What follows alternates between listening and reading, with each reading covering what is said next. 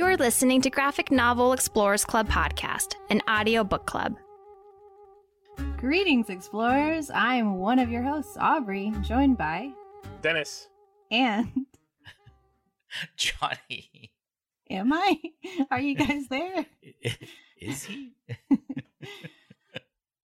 Today we are discussing Richard Stark's Parker, the Outfit, adapted and illustrated by Darwyn Cooke.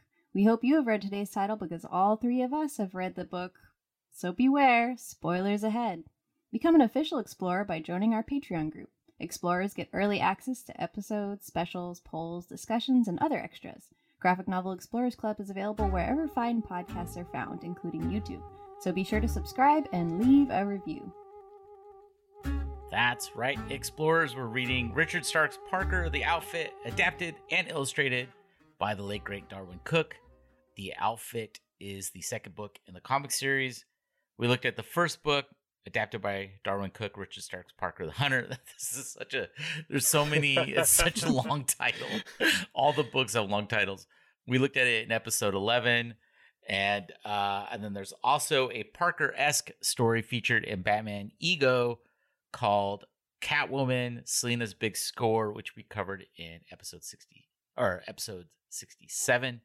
All four of the books that were published by IDW are The Hunter in 2009, The Outfit in 2010, The Score in 2012, and Slayground in 2014. Cooke had planned on adapting more of the stories, but he passed in 2016. And I guess they had an eight year contract to do the four books, but he did them so quickly that he had talked to the estate and they were going to allow him to do two, two or three more, but unfortunately he passed away before that could happen. Uh, Richard Stark was the pen name of Donald E. Westlake. The Parker stories have been adapted into several movies, including 1967's Point Blank, starring Lee Marvin, 1968's The Split, starring Jim Brown, 1973's The Outfit, starring Robert Duvall, which is that movie was based on this book. 1999's Payback, starring Mel Gibson, and most recently 2013's Parker, starring Jason Statham.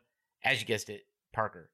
There's been many more than just these. Uh, there's been uh, unofficial adaptations, unauthorized adaptations that were not, still to this day, have not been allowed to be shown in the United States because they didn't get the proper licensing to adapt the story.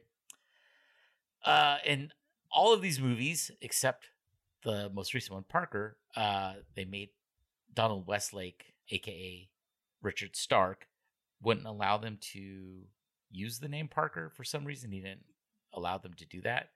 I think a lot of the reasons because they weren't doing. Uh, he wanted a more straight adaptation that was like of the era, set in the '60s and early '60s, and they wouldn't do that. However, Westlake was impressed with Cooke's take on the character, especially setting the stories in the early '60s and being faithful to the prose of the story.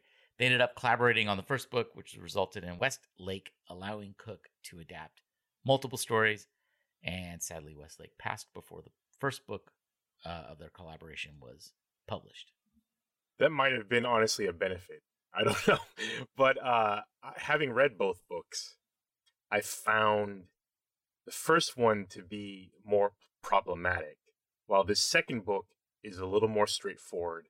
I feel like even though they're only a year apart in terms of publishing, some of the problems I had with the first book, I didn't have with this one. It was a lot less misogynistic.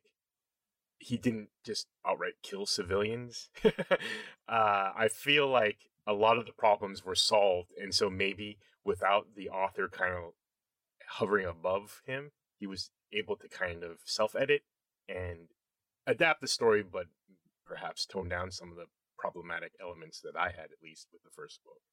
I, I think that's more on Westlake than uh, Cooke because Yeah. they're pretty much straight adaptations of the stories. Like that was another thing that got Westlake to agree to it. Was like he kept a lot of the Cooke kept a lot of the story details and the writing in the book in in his adaptations. Where whereas like so I think maybe Westlake for whatever reason in that story there's just less civilians getting killed and women getting killed.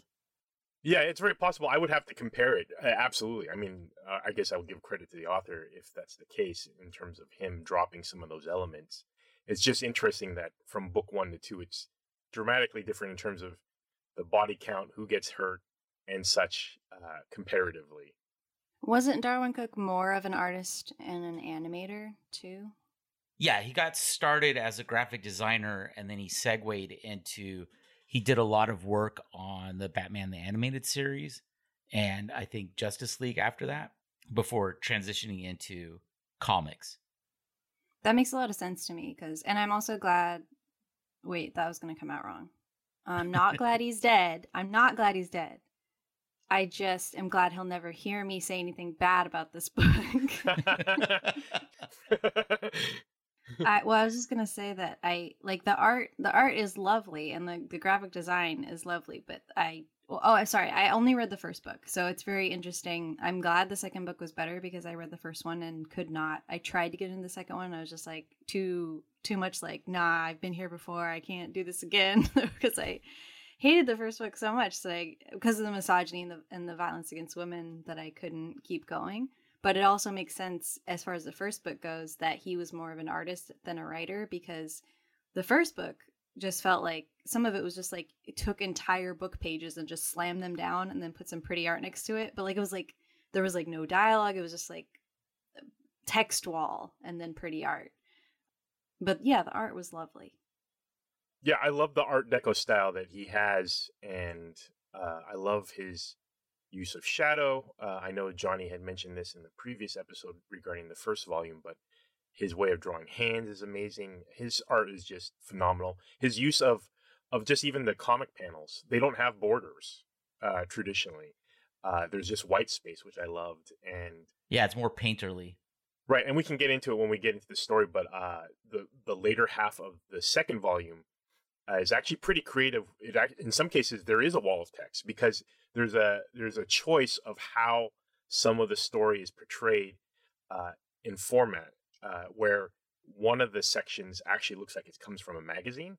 So there's very little artwork, but it's laid out like a, a traditional magazine, and subsequent um, parts of that story are laid out almost like an educational pamphlet or or or what have you. And so uh, I felt his art choices were more bold within this particular volume, and yeah, hands down, amazing stuff. And I did notice that some of the gangsters, I'm getting the two books mixed up because I did re-review the first one, but some of them do look a lot like some of the gangsters that have appeared in the Batman animated series, which is no surprise, obviously.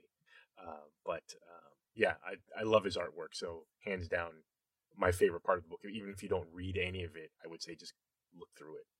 Yeah, it's a master's class on um like uh, like 1950s early 60s minimalist uh, architecture and sign design and like when the, part of the story set in Tahoe and uh it's funny how like Vegas was where they built the gambling for like everybody the the mobsters but Tahoe was sort of like where they went to go chill out and relax and gamble. It's funny how the two like if you were going to go to the two I'd much rather go to Tahoe than Vegas. Th- yeah. That's also something that happened in Godfather, right, Johnny? Yeah, yeah. The second one, they're they're in Tahoe. Uh, Tahoe. They hide out in Tahoe for a, a bit. Well, to recap the story, this is the second book in the Richard Stark's Parker series, and this one deals with Parker finally going after Bronson, who's the head of the outfit. And and if you haven't read the first book, the outfit is like the main, um, well, not the main. They're like the secondary bad guy that he goes after this group, this crime syndicate that he goes after to get his money that he was double crossed by somebody who was owed owed money to the outfit. Um, but he goes after this criminals criminals or goes after this criminal organization that he faced in the fir- first book. Part of his plan is exposing the weaknesses of the outfit's different operations, and then uh, like safe houses for large sums of money or uh, for for horse, horse track betting or gambling dens, and he exposes us to the criminal underworld uh, who would never normally rob from the outfit, and that's how he kind of what would you say like spreads them a little thin, and then mm-hmm. and then uh, when they're kind of exposed, he goes up to Tahoe and goes after the main bad guy. Pretty straightforward story. Yeah, the book opens with one of my favorite tropes, though I wonder, thinking about it now as an adult, how well it actually works, which is getting plastic surgery to completely change your look and then no one ever recognizing you. You know, it, that's always a trope on TV or or movies and books, but I, I often wonder, like, would that ever really work? Is there an ability to actually change yourself so much that no one would recognize you and not scar you? Just, you know, it's always a, a way to explain how they got a different actor to do something else or what have you. You know, famously, uh, what's his name, Michael Knight from Knight yeah, I was Rider. about to say Michael Knight. Do do do do do do do do do do do do do. I kind of wonder, like, would would there ever be a, a way for plastic surgery to totally change you, as opposed to making you just have bad looking makeup or droopy eyes or a bad nose? I, I kind of don't think that actually works in real life. I wanted to I wanted to point out Johnny in your wait what's the word? Oh, Johnny in your summary of the book you mentioned that he he goes after the bad the big bad guy, but Uh-huh. isn't Parker the big bad guy? Like, isn't he the worst person? he is, but he's the he's the hero, quote unquote, of the story. Anti-hero. Yeah, he's the yes. there, it's funny. So there's a um, there's a website that Cooke acknowledges at the end of the book called "The Violence Parker Does" or something like that. The Violence of, of Parker.com. So I went and actually looked at the website, and that was a big talking point on the website. Was like, this is not a good character, and a lot of people over the years have been repulsed by the the character in the stories. Like, this isn't someone to be commended. You're just sort of supposed to root for him in the moment to, to him to get to where he needs to be. But the problem with him is he will go through anybody to get to where he needs to be, sort of an amoral person. Like he won't hurt people unless he has to. I don't know. I'm not saying that's great, but Right. I mean, it's the same problem with the Punisher, right? I mean, the Punisher is not a hero at all. I mean, Mm. he he he will actually probably be less susceptible to hurting civilians than Parker, but he's still very violent and goes to the extremes and is not someone to be worshipped or, you know. lauded. Yeah, exactly. Correct me if I'm wrong, but when the Punisher doesn't the Punisher kind of when he kills people, isn't it more? It's not like necessarily someone in his bed or like a close person. Like he's more likely to have civilian casualties. But so it's like less of a Yeah, Punisher is actually better than Parker. Yes, Punisher is actually a better guy and has a more strict moral code for sure. he's killing people more like the way Marvel heroes kill people. Like, oh yeah, we just is a Marvel blew up a skyscraper. Right. yeah, I mean the Marvel movies. Well, I guess there is a Punisher movie too. Anyway, Yeah, I mean that's why I said uh, in volume two I actually found Parker to be a little more tame because, for instance, in the opening sequence, he's trying to gain some more money. He partners with some people to do a heist on a uh, uh, armored truck, and he specifically states that he doesn't want any gunplay. He doesn't want unnecessary deaths, which is unusual for Parker, given what I read in volume one. Uh, so he's a little more uh, tame. Now, w- whether that's because he doesn't want to hurt other people or he just doesn't want the heat, who knows? I think it's because he doesn't want the heat. Right. He doesn't want, yeah, exactly, the police coming after him because he's murdered a bunch of individuals. Yeah. it's because he had a headache that night and he just wasn't in the mood. well, you better get in the boot. yeah, yeah, that's uh the the story kicks off. He an acquaintance of his named Skim Lasker, who I believe is in the first book, um, puts together this this uh crime to to through a uh, waitress to rob a di- a um an armored truck that comes into their diner her diner quite a bit, and then Parker quickly sees through her plans to double cross all of them.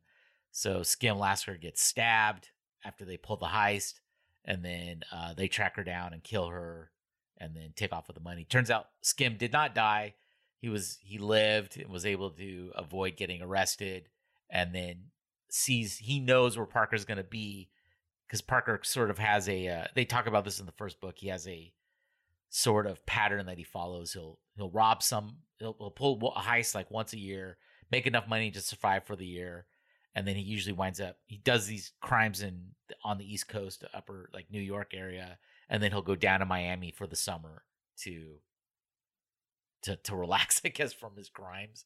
Uh, his heart, kind of like me. I mean, honestly, it was like reading a biography. So, and Skim knows this, so uh, and and because of the actions that Parker took in the first book, the outfit is still out to get him. So Skim uh, points him out to an informant that's down in Miami, and then they go to try and kill him, and that's what starts the story rolling. Is like Parker's keeps has said in the story. He's like, I just want to be. I I got my money. Why why are you guys?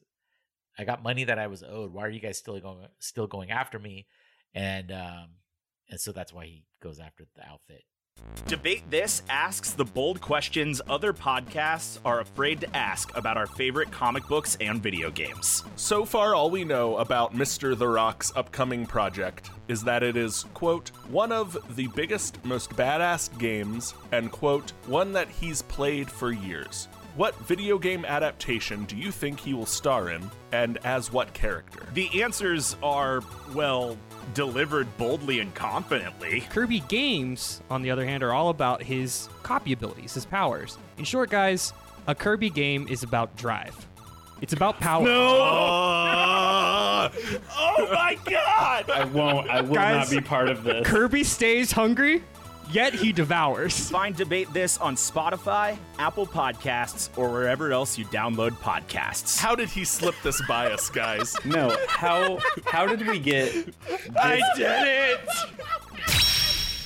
yeah, during that particular scene, they they sent an assassin uh, after Parker, and we're introduced to I think the only quote unquote femme fatale of the book, which is uh, I think her name was Bett Harrow. Yeah. and we never see her again. She's she's there's a little bit of a biography. You you expect her to either double cross or become his partner because she seems to be interested in the idea of of torture. Uh, and yeah, she's like a sadomasochist who gets Right. off on that. she wanted to really uh, torture the the assassin and um, was He gives the information up too Right. quick. and I when she was introduced, I was like, oh, here we go again. You know, Parker's going to do something where he's going to slap her or something's going to happen. Nope. They introduce her and she disappears, and you don't see her at least through this whole book. So she probably pops up, I imagine, again later on. But uh, surprisingly, it, it, I felt like this was going to be some kind of moment, but it wasn't. She was just introduced and she was gone. I think she shows up in the later books, I believe. I could be Makes wrong sense. about that. So, um, what was I going to say? Oh, um, have you seen the Getaway, the the original Getaway, not the remake starring Alec Baldwin and uh and uh, what's her face? I can't remember. Kim. Basinger, Yeah, Kim Basinger. The the original was Steve McQueen.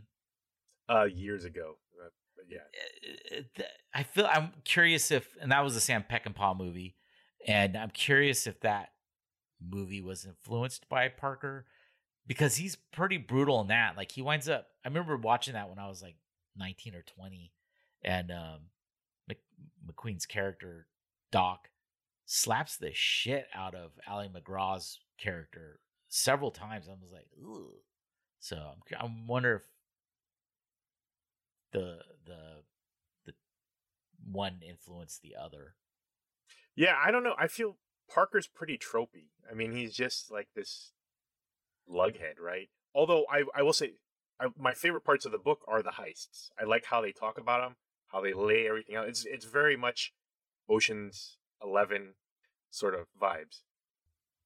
Yeah, I was gonna say when they when they do the coordinated heists to to mess with the outfit, um, I was like, oh, this feels like when uh, all the actions inside an Ocean's the later the remake Ocean's 11, 12, and 13. Like that's what they do. They everything's synced at once to go off and happen. So So would you guys agree as I as I said this was this volume 2 the outfit was a DNF for me did not finish. Would you guys agree that I should have just read book 2 and not read yeah, book 1? actually, you if, if you if you read just book two, you would have enjoyed it and not have the baggage of seeing what a horrible person Parker is. he doesn't display his horror. I don't think he displays it as much in in volume two. he's shitty, but the first book he is way way worse as far as to like killing people, innocent people, sh- being abusive to women, like physically abusive to women, um, th- physically threatening them, even if he won't actually hit him. Just he's got, he knows he can just physically threaten them. I don't know. Yeah, I I didn't. Yeah, the second book is it's toned down than the first one for sure. How many women die or is deaths do he cause in book two? Well, only one woman dies at his hands. That's the uh, waitress who double crosses them. Um, uh, and then there's several. There's actually a couple instances, which is why I feel like there was somehow a creative decision. There is a couple times where, or at least one I can think of, where they rob a place and there is an innocent woman in there, and he specifically doesn't touch her. They just tie her up, and he specifically says, "See, you know, you we're the nice guys," kind of thing. Like it almost is like I purposely didn't. I don't think that was them. I think that was the One of his, one of the other crooks. the uh, yeah the crooks that he informed. I think that was them doing that, not him. Okay, well, regardless, it clearly shows it's like called out that there's this woman who's tied up. She's not assaulted. The secretary. Yeah, in, in any way, and they specifically don't harm her, which I thought was like I was expecting. I was like, and then uh I can't think of any other woman that actually. There's very little women, honestly, in this book. Mm. There's the femme fatale. Like I said, he sleeps with her, doesn't touch her. She disappears. Um, the wife of the main Bronson, uh, they show her like the, he tells his uh, cohort to take care of her. I was like, oh great, they're gonna shoot her. No, they just tie her up and they just show briefly that she's been bound, which it surprised me. Like you're killing, you're gonna kill the main boss. I assume you're gonna do mafia rules and kill everyone. They just tie up. No, because see, that's that's one of the things they talk about on that website was like Parker won't hurt innocent people unless they're somehow in his way. Like that's his right. it's that's his messed up code. So Right. like I you know, she's innocent and not like if she'd come out of the room with a gun, I think then in Parker's mind, like, okay, now you're fair game. Yeah, I guess in his way is a very loose uh, border for him because I seem to remember the first book. Some of the innocent people that got killed. Well, like there's a woman who he ties up to to stake out a place, and somehow she suffocates from being tied Right. up. Right. You know, like there was that. I- I don't know. It's yeah, it's a complicated character.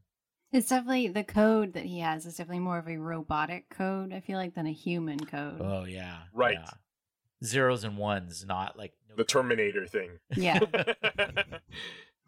but I was, I, I'll, I'll, I'll admit to you, Aubrey, I was a little apprehensive going into Volume Two, having read Volume One, what it was going to be like because I did not like the character yeah, at all. yeah. I remember you saying how much you disliked it. Yeah, but um I was surprised like if if I had not read volume 1 and just read volume 2, I would just thought okay, he's a bad guy, not, you know, he's no Robin Hood, but I wouldn't despise him as much. So, yeah, it was almost a mistake for you to read volume 1 Yeah. in a sense.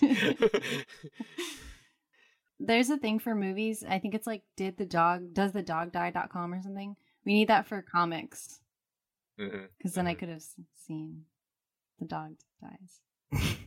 the dog of my heart. dog of my heart. to get back to the story, he winds up, you know, he's Parker, so he somehow figures out a way. He's not a dumb character. I don't know if he said that earlier, Dennis, or not, but like he's not a dumb character. He's just not emotional character because he he thinks of all these ways to like screw over the outfit. Yeah, he's not dumb. You're right. I did kind of imply that. I guess more of it is he's not elegant and he'd rather take a sledgehammer to a wall than find the door that's right next to him. like a like a robot, like the Terminator. yeah. Yeah, exactly. To just smash through the wall. So, yes, uh, he isn't dumb because given all his machinations and how he he chose to basically hurt the outfit, uh, obviously takes a brilliant mind and he's he's a sociopath in that sense.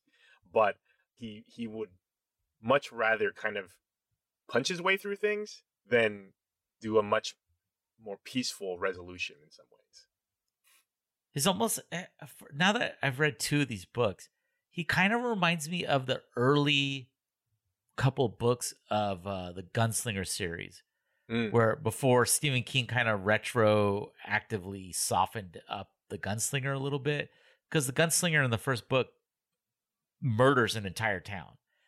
They get enchanted by the Man in Black, and instead of just like trying to leave, he just fucking kills everybody. In fact, the woman he's sleeping with, he shoots her in the head. After he, Stephen King wrapped up the series, he kind of softened it, went back and re-edited the first book after it had already been published, and and um, softened the character up a little bit. But Roland's motives in that were like his motives were noble, even if his methods were not noble. Like his motive was to like save, kind of like save the people, right, and like not have these. No, uh, uh no, he's not there to save anybody. He's there just to go to the Dark Tower, But he killed them because they were enchanted by the wizard, right? and they were blocking his path to the Dark Tower, so he shot all of them. He could have just Hmm. easily left, you know. But then he, there He would be could've- these these minions of the wizard running around. I don't But, know. I It's mean, been a while since I through read the series, but uh, but I liked. I don't know. I liked Roland. Uh, but he's much softer towards the end of the series than he is. I shouldn't say softer, but he's he's he's more loving. He he realizes it's better to have you know like love have his adopted son and the family and that he's made as opposed to just wandering the desert looking for the dark tower but i mean he kills a lot of people in that first book without even thinking about it he just kills them all so i don't know and and uh, i was gonna say uh king's a big fan of westlake oh right. uh his pen name richard bachman is is is an homage to uh, richard stark so so I'm, I'm just curious like if that influenced him in any way the parker the parker character influenced king to write how Yeah. roland is I don't know if the word anti-hero even fits Parker. Like I think of the man with no name from the spaghetti westerns is a typical anti-hero where they're kind of selfish but also they have a good moral code. His moral code isn't that great. no it's not at all I wouldn't call him an anti-hero, but I don't know what the term is. It's like conveniently good or, or accidentally okay. if the whole series ended with him being arrested and sent to jail for life i'd be like cool great Right. that's he deserved that right. All right. So so Aubrey, you, you said uh, DNF. What what was your acronym? Yeah. Oh, Dennis DNF. said that DNF did not finish. Oh, Do not fuck. club should do Yeah. do not fuck. Do not fuck with this book. Kill Mary. What is it? Do not fuck or marry Parker. You can Yeah. kill him. he might kill you if you fuck him. So that's that's another. yeah. Mhm.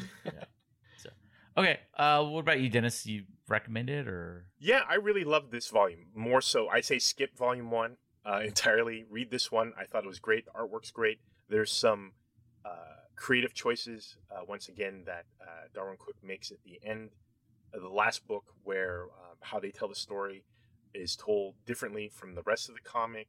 Uh, I felt there was a creative use of the board game Monopoly uh, and, and some of the pieces and everything like that. And so I felt that it was a much stronger book, and I found Parker more likable in this one. So if I ignored Parker from Volume One, I'd actually be rooting for him.